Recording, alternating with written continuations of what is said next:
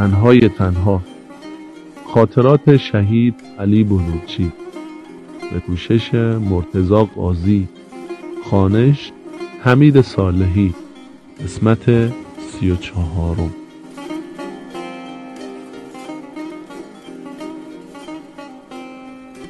بین بچه های مدرسه مفید همیشه سر این که بریم جبهه یا بمانیم و درس بخوانیم بحث یه مدت این بحث خیلی داغ شده بود. ای از بچه ها همیشه تاکید می‌کردن که ما برای جبهه رفتن نباید یک نوار نوحه آهنگران بگذاریم و بعد از نوار تصمیم گیری کنیم.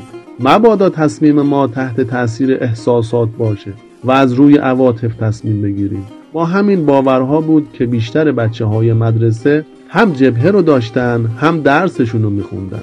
هیچ کدوم را هم به خاطر آن یکی حذف نمی‌کردن. علی بلورچی خودش مدام به جبهه رفت و آمد داشت. هر دوی ما دانشگاه شریف رشته برق بودیم. اما هر وقت که می آمد تهران برای درس خوندن شب و روز نمی اونقدر که توان و انرژی میذاش گاهی وقتها شبی دو ساعت بیشتر نمیخوابید تا خودش را آماده کنه برای امتحان. می‌گفت من نمی‌خوام به عنوان یک رزمنده منت استاد رو بکشم. برای نمره بگم چون جبهه بودم تو وظیفته که نمره بیشتر به من بدی. اینقدر درس می‌خونم وقت می‌ذارم که عقب موندگی خودم رو جبران کنم. بدون اینکه منت کسی رو بکشم. بتونم درس هامو پاس کنم مسئله دیگه برخورد مدرسه با مقوله جنگ بود. برخوردی سرد و غیر قابل هضم. سال چهارم دبیرستان سه چهار روز که از اول سال تحصیلی گذشت یکی از همکلاسی های ما از جبهه اومد محمد ناصر امراللهی. مدرسه ثبت نامش نکرد. گفت تو دیر اومدی و ثبت نام نکردی. باید مدرسه رو عوض کنی. بری یه مدرسه دیگه. به ما خیلی برخورد. من و رفقا با هم متحد شدیم که جلوی مسئولان مدرسه بیزیم توی حیات مدرسه تحسن کردیم و مدرسه رو مجبور کردیم که محمد ناصر رو ثبت نام کنه مدرسه هم این کارو کرد. محمد ناصر چند سال بعد شهید شد.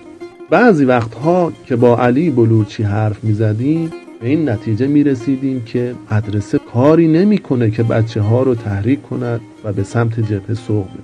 آن زمان رفت و آمد فارغ و تحصیل ها به مدرسه راحت بود. به بهانه دیدن بچه ها و معلم ها می رفتیم توی مدرسه. بدون هماهنگی با مدرسه آیات جهادی رو روی تخت سیاه کلاس ها می نوشتیم یا مطالبی از امام در مورد جنگ انتخاب می کردیم با خط درشت روی مقوا می نوشتیم و غیر مجاز و قاچاقی می چسبوندیم روی دیوار مدرسه. کاری که ما می کردیم خیلی جسارت می خواست ولی دور از چشم معلم ها این کارو می کردیم ها یکی دو ساعتی روی دیوار بود.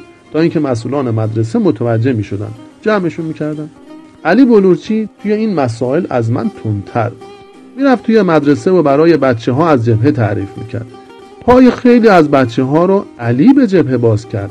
حتی طوری شد که آقای رفیعی از یک زمانی به بعد نگهبان مدرسه سپرده بود که اجازه نده علی بیاد توی مدرسه. به قول معروف از مدرسه اخراجش کرده بعدها فهمیدیم که چرا مدرسه اینطوری برخورد می‌کرد. یک بار با یکی از مسئولان مدرسه روی همین قضیه صحبت می‌کردم. گفت ما خودمون به جبهه رفت و اومد داشتیم.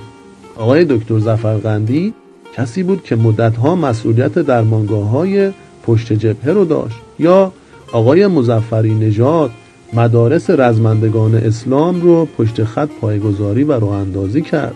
ما جبهه نرفته نبودیم.